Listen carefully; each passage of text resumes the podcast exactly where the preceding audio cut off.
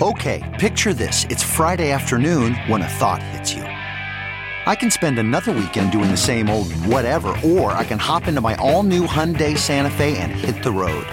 With available HTRAC, all wheel drive, and three row seating, my whole family can head deep into the wild. Conquer the weekend in the all new Hyundai Santa Fe. Visit HyundaiUSA.com or call 562 for more details. Hyundai, there's joy in every journey. Okay, picture this. It's Friday afternoon when a thought hits you. I can spend another weekend doing the same old whatever, or I can hop into my all new Hyundai Santa Fe and hit the road. With available HTRAC, all wheel drive, and three row seating, my whole family can head deep into the wild. Conquer the weekend in the all new Hyundai Santa Fe. Visit HyundaiUSA.com or call 562 for more details. Hyundai, there's joy in every journey.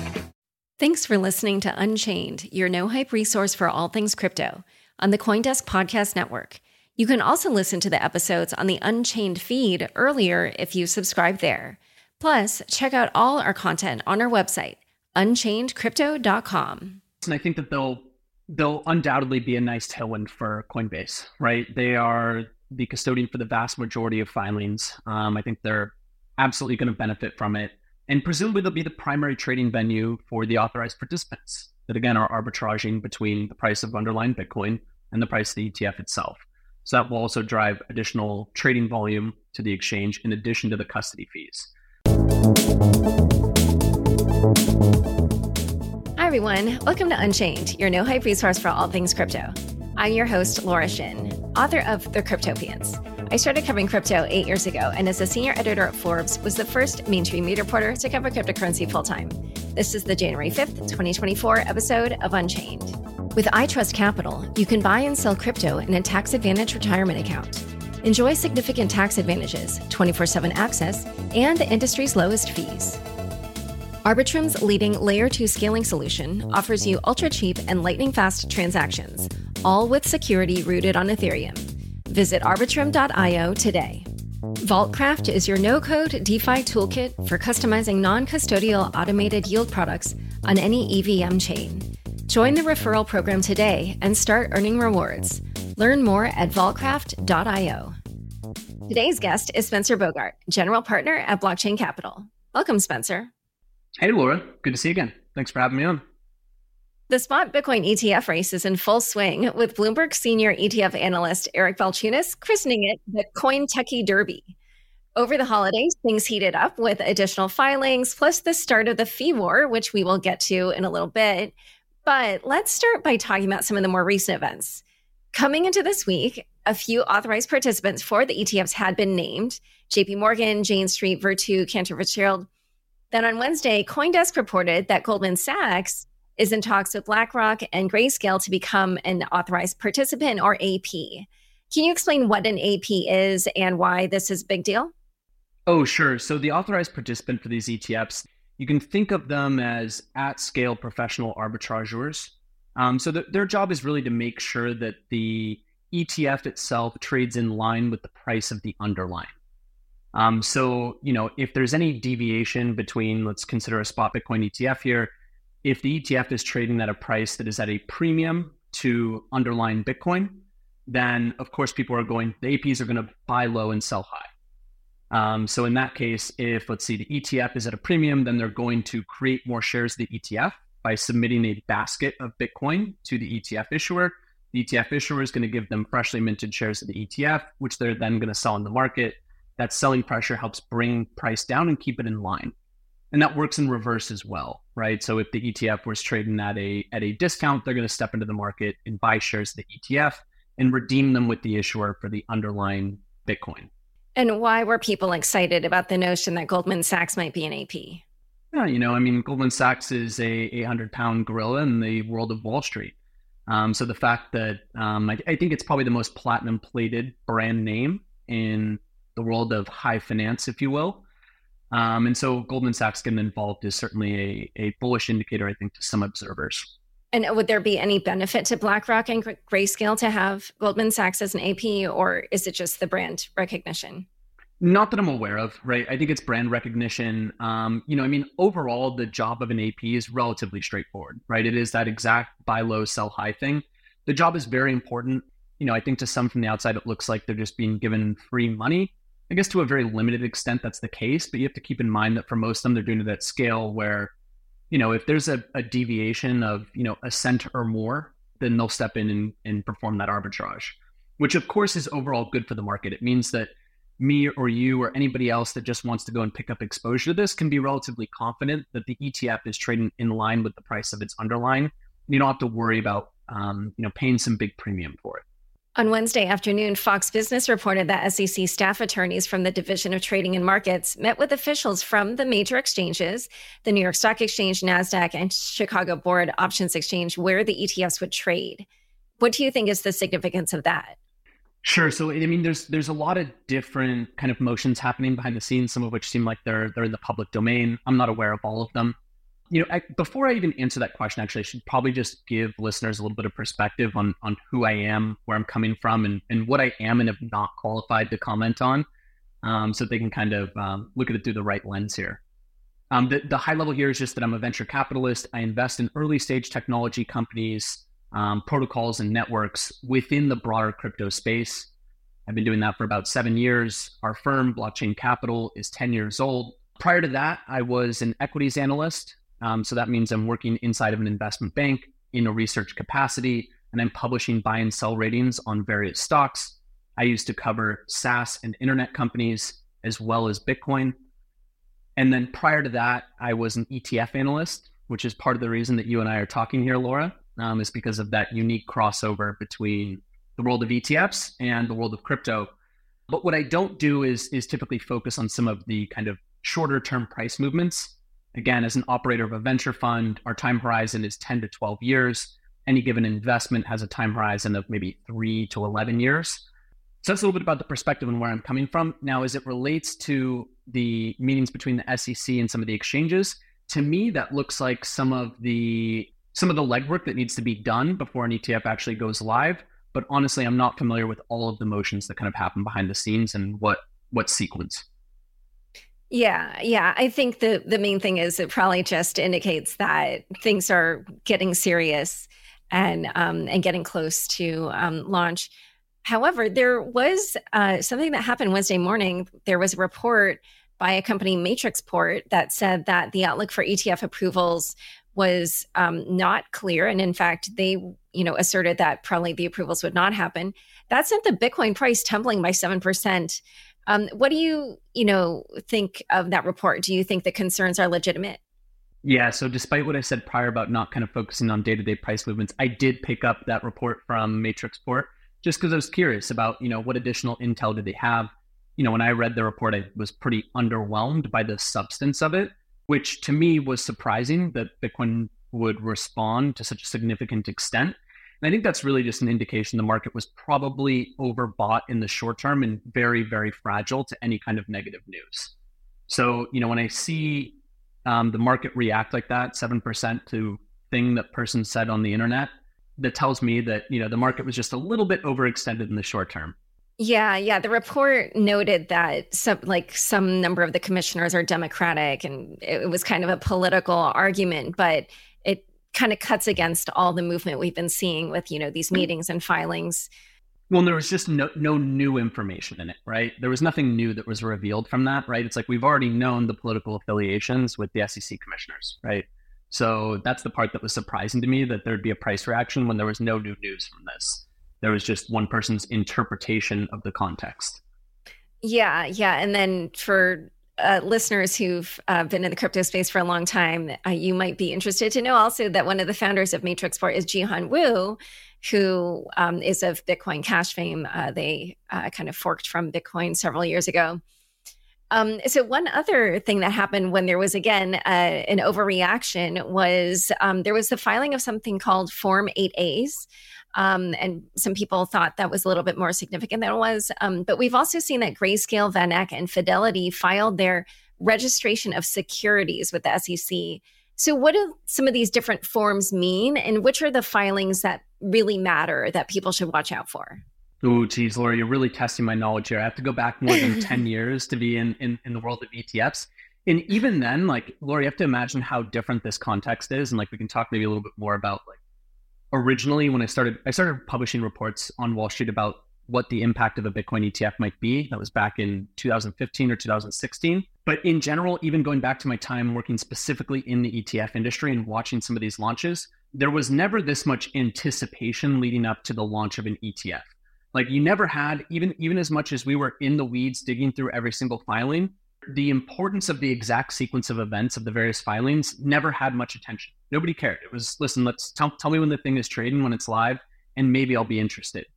But honestly, this is a time period. Um, let's see. So this is around 2014, um, 2013, and at that point, most of the largest ETFs had already been launched. Right? There was, you know, the, the gold ETF was probably one of the last like major launches. Otherwise, since then, I mean, today, if you still look at all ETFs that have ever been issued and rank them by AUM, most of them were issued far before 2013, right? So there just wasn't this kind of importance. So I don't actually have the familiarity with the exact filings and the sequencing here. Okay. Okay. Yeah, but I think the the ones that people are really looking out for apparently is the S1 and then the 19B4s. Uh, I guess the final approval. So at this point, some of the issuers are also um, saying that they've um, received seed funding. Uh, there's a Bitwise AP that allocated $200 million in seed funding, and BlackRock allocated $10 million in, or one of its APs, I guess, allocated $10 million in seed funding. So, explain what seed funding is and why this is important. Well, when, when a product goes out to trade on day one, you know, there needs to be some liquidity in the product itself. So that is kind of the idea behind the seed funding is to create an initial amount of shares that can be traded in the open market. Um, and so it's really an attempt to seed liquidity. And liquidity is certainly one of the more important factors in terms of determining what is the best product in the market if someone wants exposure to a spot Bitcoin ETF. Um, I probably, if I were to rank those, it's probably distribution is probably the single most important thing, right? If we think about who are who are most likely to be the the long term holders and the substantial asset base for these kind of products, it's probably going to be normal people that are holding them in a retirement account or in a savings or in a brokerage account. And they're probably doing that through an RIA, a registered investment advisor. And most of those registered investment advisors, they have a set of approved products that they can allocate, that any of their financial advisors can allocate a portion of their client's capital toward, right? So the reason why distribution matters because if RIAs are going to be the important channel for this type of product, well, if your ETF isn't available on their platform, then it's not going to get as much adoption. So distribution matters a lot here. That's probably the single biggest one. The second one is probably brand, because at the end of the day, financial advisors are humans like the rest of us, and there's perceived safety in brands that we know and trust and have operated ostensibly well historically. And then three is liquidity. Um, and so that's the one that we're just touching on with seed funding. Seed funding can help impact that initial liquidity. Probably the one that I would just call out after that, and I would rank those in order. So it's probably distribution, brand, liquidity, and then expense ratio. So the fee, the fees that are charged for the ETF. All right, yeah, and we're going to talk about that in a moment. But first, we'll take a quick word from the sponsors who make this show possible. Did you know you can buy and sell crypto with tax benefits in an individual retirement account? iTrust Capital makes this possible. But what does this mean? When you buy crypto outside an IRA, like on an exchange, you face taxes on gains. But in an IRA, like a Roth IRA, gains can be tax free. iTrust Capital also has some of the lowest fees in the industry and 24 7 accessibility. Start now and maximize your retirement savings with iTrust Capital. Arbitrum stands at the forefront of innovation as the premier suite of layer 2 scaling solutions, bringing you lightning fast transactions at a fraction of the cost, all with security rooted on Ethereum. From DeFi to gaming, Arbitrum One plus Nova is home to over 500 projects. And with the recent launch of Orbit, Arbitrum welcomes you to build your very own tailor made Layer 3, or an Orbit chain. Propel your project and community forward by visiting arbitrum.io today. Back to my conversation with Spencer. So, as we just discussed, over the holidays, the applicants did begin revealing the fees that they intend to charge. ARK Invest and Valkyrie set the fee at uh, 0.8% annually, which is 80 basis points. Um, Fidelity came in at 0.39%. And Invesco Galaxy actually chose to waive the fees for the first six months and for the first $5 billion in assets. So, how do you think this fee competition will affect how well each of these potential ETFs does in attracting investors? So, I definitely think it's going to be a very important factor. Again, I did, at least from the, you know, let's call it the first three months or six months or nine months of trading, I would put it kind of below distribution, brand, and liquidity. But I do think it's going to be very important, right? I mean, the reality between all these ETF issuers is that they're looking at a market where it's going to be winner takes most right? Once you have something that is out there as the most liquid product, you can continue to basically undercut your competition by lowering your fee rate, your expense ratio on the fund.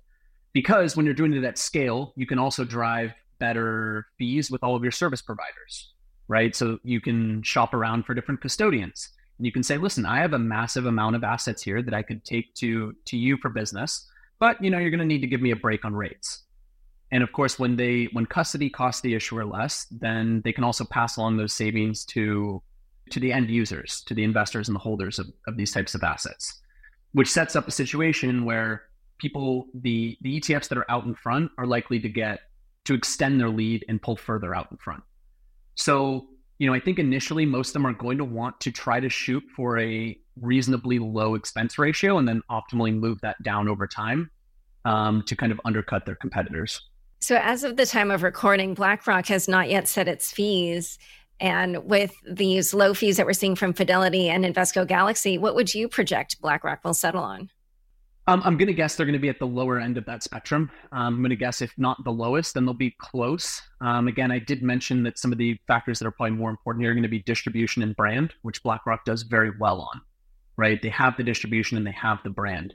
You know, again, if I'm a financial advisor and I'm sitting there you know, I say, okay, great. The BlackRock product is available on my platform. Check. The brand is good. Check. Liquidity, we'll have to wait and see. But given the scale of BlackRock, it'd be hard to imagine that it's not reasonably liquid. And then if the BlackRock product cost me an extra 10 basis points or 20 basis points, would I still allocate my clients toward it? Probably. Right. So I think that they probably have a little bit more wiggle room than some of the other issuers that are out there. Um, but nonetheless, I think they'll want to be competitive given that it is a winner takes most kind of game. Yeah, and given that, I saw that Nate Geraci of um, the ETF store tweeted how Vanguard and State Street are sitting this out, and then he said, "quote Notably, six of the top ten ETF issuers are passing on spot Bitcoin ETFs, and he named Schwab, J.P. Morgan, First Trust as some of those. So, how do you think this will affect competition?" I think that there's still going to be plenty of competition, right? You get four of the top 10 issuers, and then there are more combined in total, right? I think that there is more than sufficient competition to drive a favorable outcome for end users and for investors. Um, I think that the decision for some of them to sit it out is, in some cases, ideological, right? I think that management of some of those organizations is not keen to create this type of a product. I think that some of them are looking at it and realistically saying, given the players that are already in the race, our chances of being that number one or number two player are very low, right? I think that's really what it takes to be to generate a meaningful business, particularly for issuers of their size, is they have to be the number one or number two provider. And if they're looking at a starting lineup that's already extremely strong, they might say, listen, I, am just going to sit out this particular asset at this point in time, and maybe we'll offer something in the future. So let's also now talk about Grayscale, which obviously kind of kicked this whole thing into motion with their lawsuit over the holiday break. DCG founder Barry Silbert resigned from Grayscale's board, as did DCG president Mark Murphy. What would you say is the significance of those moves? Do you uh, like, and also, do you think Grayscale will convert on day one like the other ETFs, or do you think they might need to wait? So let's see. I guess, first of all, shout out to Grayscale for challenging the SEC in court and also for fighting a long battle here. You know, Michael Sonnenshein and other people over at Grayscale have been trying to push for this kind of product for a very long time now. Um, you know, also credit to the Winklevoss guys for also pushing this very, very early. I think it was really their first ETF filings that I was covering. Um, you know, as far as Grayscale and Barry and what it means for GBTC conversion, I haven't been following the nuances here probably as closely as as you have, Laura. Um, I'm also aware there's some asymmetric info here right? I don't know all the details of what happened internally, who did what, discussions between the various aggrieved parties. nor probably most importantly here, what conversations with regulators have been like. So, with that said, I think it certainly seems like one way to help clear a path for GBTC conversion to try to remove Barry from the board. You know, it seems like Grayscale still has some outstanding issues with the New York Attorney General, right? I don't believe those have been resolved as of yet. I think they came DCG, out late last DCG. year. Yeah, so D- sorry, DCG has issues, the parent company of Grayscale with New York Attorney General. You know, I don't have any real insight on that, but I could see it being the type of thing that the SEC might use as a reason to not approve the conversion of GBTC into an ETF. Right. So I would not be terribly surprised if they were not included in the initial batch. But again, I have no particular ace like inside info on that. Yeah. So removing them from the board could potentially uh, pave the way for them. Um, so obviously, we saw a couple years ago that Bitcoin futures ETFs launched to much fanfare. Uh, but what do you think is the future for them after the launch of the spot ETFs? I think that a spot Bitcoin ETF is very meaningful competition for the futures based products. Um, the futures based products are honestly, they're just extremely suboptimal. And I think it's a sad state of affairs that we had those type of products out in the market before a spot product. Aside from the stated fee rate being much higher, the actual realized fee rate or expense ratio here is much more significant, right? We can really track that. It's not just the fee that the issuer charges, but how much am I underperforming the asset that I'm trying to track with this product? And in this case, it's much more significant than just the stated expense ratio or fee rate of the issuer. And the reason for that underperformance is the the inherent cost of rolling futures contracts so these futures contracts, when it comes up to expiration, instead of actually taking delivery, they roll them into a, into the next month contract. So that implies there's real transaction costs associated with doing that, and those are borne by the by the investor, by the end user, by the holder of that asset. So I think a spot Bitcoin ETF is very serious competition for the futures based products. And I also saw that Tuttle Capital filed for six leveraged and inverse spot Bitcoin ETFs under the name T Rex. Who do you think those will appeal to, and do you see them gaining much traction? Yeah, I mean, so leverage ETFs in general, I think that the the assets under management for those products will absolutely pale in comparison to a spot Bitcoin ETF. They're really just they're poorly suited products for retail investors that are holding for long time periods, right? So going back to to what we were discussing before about these investment advisors, these RIAs, they're not going to put that kind of a product into their client's portfolio. The reason is because volatility for any of these leveraged and inverse products is very bad for performance. So th- what what those products are really used for is for making a to express a leveraged directional bet over a very short time horizon. So what type of entity typically does that? Typically like a hedge fund or a prop trader, where they say, "Listen, I'm very constructive on Bitcoin over the next 24 hours or three days or maybe even a week or a month.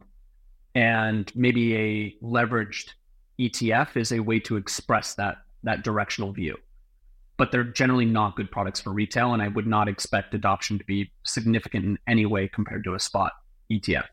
So one other company in the Bitcoin space that could be greatly affected by the launch of spot Bitcoin ETFs is MicroStrategy. What do you think could happen to MicroStrategy stock after the launch of these ETFs? I mean, it, it's hard for me to see how it's not a headwind in some ways. Um, it, listen, okay, so there's an argument to be made that it's both headwind and tailwind, right? The tailwind is that um, ETF approved is good for Bitcoin. MicroStrategy is essentially a Bitcoin proxy for the market. So therefore, MicroStrategy shares should benefit. Now, the question is, how does it affect the premium that MicroStrategy investors pay for the amount of Bitcoin that the company actually holds? Right. So I think that that premium today is somewheres in the neighborhood of 30%, right? Meaning that if you were re- really just considering this as trying to track the price of Bitcoin, you're really paying a 30% premium to the underlying. Now, obviously, once a spot Bitcoin ETF is in the market, that is a much better way to express, to, to get exposure to Bitcoin as a whole than MicroStrategy. So, in my mind, there's got to be some significant percentage of MicroStrategy holders that are using it as their best proxy for Bitcoin exposure. Once a Bitcoin a spot Bitcoin ETF is approved, presumably some percentage of those investors, switch over to the ETF product. So I think in that case, we can see a compression in the premium at which MicroStrategy trades relative to the underlying value of Bitcoin held on its balance sheet. But I think that MicroStrategy as a whole can still benefit from growing adoption of Bitcoin itself. Another company that would be greatly affected here is Coinbase. They look like a clear winner since the company was named as the custodian for all but three of the ETFs. And one of those three that it's not custodying is Fidelity's which is custodying its own. So, how big of a deal do you think these ETFs will be for Coinbase's bottom line? Um, listen, I think that they'll they'll undoubtedly be a nice tailwind for Coinbase, right? They are the custodian for the vast majority of filings. Um, I think they're absolutely going to benefit from it, and presumably they'll be the primary trading venue for the authorized participants that again are arbitraging between the price of underlying Bitcoin and the price of the ETF itself. So that will also drive additional trading volume to the exchange in addition to the custody fees. So it's hard for me to see how it's not very constructive for Coinbase. You know, again, given that we primarily operate in private markets, I haven't run the numbers to say how much that could impact their top or bottom line, but it's certainly a significant amount. Okay, so now lightning round. Um, how quickly do you think the ETFs will take to begin trading after approval? Ooh, geez, that one's above my pay grade, but I'm going to say uh, in less than a week. And how much money do you project will flow into spot Bitcoin ETFs in oh. the first year? Ooh, geez, Laura, that's a dangerous question. I need to go back and calibrate myself on some of the like first week flows of different types of assets. I do think that today there are quite a few different alternatives that people could use. Um, so, okay, I'll, I'll keep it tight for a lightning round. I'm going to say that flows will underwhelm in the short term and uh, exceed expectations in in the long term. And since most ETFs end up being winner take most, as we discussed earlier, which of the ETF issuers do you think will come out on top? Look, I think from a a traditional Wall Street perspective, it's hard to ignore BlackRock as a major, major contender to be a front runner.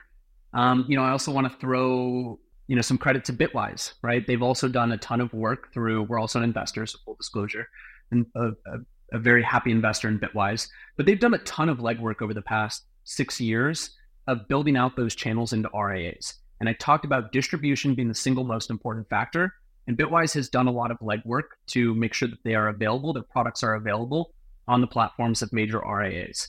So, you know, I think that some of them might prefer an issuer that has a little bit more domain expertise than BlackRock, who has most only recently treaded into this into this market. And I think that could point them toward Bitwise instead. All right. Well, Spencer, thank you so much for coming on Unchained. Thanks so much, Laura. Don't forget, next up is the weekly news recap, today presented by Unchained contributor Megan Christensen. Stick around for This Week in Crypto after this short break. DeFi just got way easier with Vaultcraft, your no-code toolkit for building, deploying, and monetizing automated yield strategies in a few clicks. Forget spending months of R&D and capital when you can instantly launch your crypto fund with Vaultcraft on any EVM chain. From wallets and institutional service providers to anon DeFi degens, anyone can use Vaultcraft to supercharge their crypto. Join Vaultcraft's referral program, unite with the community, and supercharge your crypto. Details on vaultcraft.io. Thanks for tuning in to the weekly news recap. I'm Megan Christensen, a producer here at Unchained. On New Year's Eve, Orbit Chain's cross chain bridge suffered a major hack, leading to the loss of 81.5 million in various cryptocurrencies and stablecoins. The attack involved five separate transactions to different wallets, including 50 million in stablecoins, 10 million in wrapped Bitcoin, and approximately 21.5 million in Ethereum. This hack capped a year that saw crypto users lose nearly $2 billion to similar incidents, although the figure did represent a 50% reduction from the previous year. Further investigation by Match Systems, a blockchain analysis firm, which was reported by Cointelegraph, suggests that the perpetrators of the Orbit Bridge heist may have been involved in several other 2023 crypto cyber attacks, including those against CoinsPaid, Coinex, and Atomic Wallet. Their analysis, identifying patterns akin to those used by the notorious North Korean organization, the Lazarus Group, revealed a complex web of transactions. The attackers funded a wallet using Tornado Cash to obscure fund origins and then used the SWIFT protocol to transfer funds across chains, eventually cashing out through a Tron wallet, possibly linked to the Commonwealth of the Independent States region. These methods mirror techniques seen in other notable hacks, such as those of DFX Finance, Deribit, and Ascendex. Amid these revelations, the U.S. Federal Bureau of Investigation has recognized the Lazarus Group as the culprit behind the 2023 Atomic Wallet and CoinsPaid hacks. Orbit Chain, in collaboration with the Korean National Police Agency and KISA, has intensified its investigation, even uncovering a quote, significant clue, end quote, in the process, though the details remain undisclosed. In related news, DeFi protocol Radiant Capital suffered a $4.5 million hack exploiting a new market activation vulnerability, prompting them to temporarily suspend lending and borrowing activities on Arbitrum. Moreover, and quite ironically, the founder of Nest, a security focused crypto wallet app, lost $125,000 in a phishing scam involving a counterfeit token. Curtains for the second trial. Sam Bankman Fried awaits sentencing. In a pivotal development, U.S. prosecutors have opted to not pursue a second trial against Sam Bankman Fried, former CEO of the defunct FTX cryptocurrency exchange. Convicted in November on seven counts of fraud and conspiracy involving the embezzlement of $8 billion from FTX customers, Bankman Fried's sentencing is scheduled for March 28, 2024. The latest decision, driven by strong public interest in a swift resolution to the case, acknowledges that most of the evidence relevant to the additional charges such as campaign finance violations and operating an unlicensed money transmitting business, was already presented during the first trial. And the Bahamas, crucial to this legal process due to extradition treaties, hasn't yet consented to trying the remaining charges. With this backdrop, the focus shifts to the upcoming sentencing, which will likely address restitution for Bankman Fried's victims. Vitalik Buterin updates 2024 roadmap for Ethereum. Vitalik Buterin, Ethereum's co founder, shared an updated roadmap for Ethereum in 2024, maintaining a steady course with only minor adjustments from the previous year. Central to this strategy are six key components the merge, surge, scourge, verge, purge, and splurge. The merge, executed in 2022, transitioned Ethereum to a more energy efficient proof of stake system, drastically cutting energy consumption and strengthening the blockchain finality. Buterin's roadmap focuses on scaling transaction capabilities through the surge, aiming for 100,000 transactions per second. The Scourge and Verge prioritize mitigating economic centralization risk and simplifying block verification, respectively. Meanwhile, the Purge and Splurge concentrate on streamlining the protocol and broader ecosystem improvements. This updated vision stays true to Ethereum's original goal of a decentralized, privacy focused network with an emphasis on peer to peer messaging and decentralized file storage. It's also in line with Vitalik's recent appeal to the crypto community to go back to the cypherpunk ethos that was so characteristic of the early days of the industry. And travel restrictions continue for Binance's CZ. Changpeng, CZ Zhao, the founder of Binance, has been denied permission for the second time to travel abroad by a U.S. federal judge. As Zhao awaits sentencing in February for criminal charges in the U.S., U.S. District Court Judge Richard Jones upheld the travel ban, citing concerns that Zhao might be a flight risk. This decision aligns with the prosecutor's stance and marks a continued restriction on Zhao's international movements. Judge Jones had previously overturned a ruling allowing Zhao to return to the United Arab Emirates ahead of his sentencing. The details of Zhao's arguments against the travel restrictions remain undisclosed in the sealed ruling. Zhao, who had previously pleaded guilty to violating the Bank Secrecy Act, is currently out on a $175 million personal recompense bond, along with other financial conditions. The IRS enacts new crypto reporting rules for large transactions. Effective January 1st, 24, the US IRS is requiring crypto investors engaged in, quote, trade or business, end quote, to report transactions exceeding $10,000. This directive part of the 2021 Infrastructure Investment and Jobs Act, aligns digital asset transactions with cash reporting standards. Although what constitutes a quote trade or business end quote transaction, as opposed to a quote hobby end quote related one, is subject to interpretation. In cases where transactions are required to be reported, the IRS demands details, including the sender's name, address, and social security number within 15 days of the transaction. This measure aims to decrease the tax gap in the US by monitoring large crypto transactions. However, practical application challenges arise, as highlighted by CoinCenter's executive director, Jerry Brito. Complexities include reporting sender details in decentralized transactions and determining the fiat value of cryptocurrencies. This has raised concerns about privacy and legal clarity. Despite a previous legal challenge by CoinCenter, the IRS has yet to provide specific guidance, leaving unanswered questions about compliance and reporting methods. In a related topic, as the year end tax deadline loomed, there was a notable increase in NFT tax loss harvesting, with services emerging to help traders sell now worthless NFTs for tax benefits. And USDC stablecoin briefly depegs amid market turbulence. Circle's USDC stablecoin experienced a temporary depegging on Binance, dropping to 74 cents amid a broader market sell off, fueled by uncertainties around the approval of a Bitcoin ETF the depegging resulted from substantial sell orders, surpassing the available liquidity. This instability coincides with the liquidation of derivatives positions worth over 650 million. And that's all. Thanks so much for joining us today. Unchained is produced by Laura Shin with help from Kevin Fuchs, Matt Pilchard, Juan Aranovich, Megan Gavis, Nelson Wang, Shashank, and Margaret Correa. The weekly recap was written by Juan Aranovich and edited by Nelson Wang. Thanks for listening.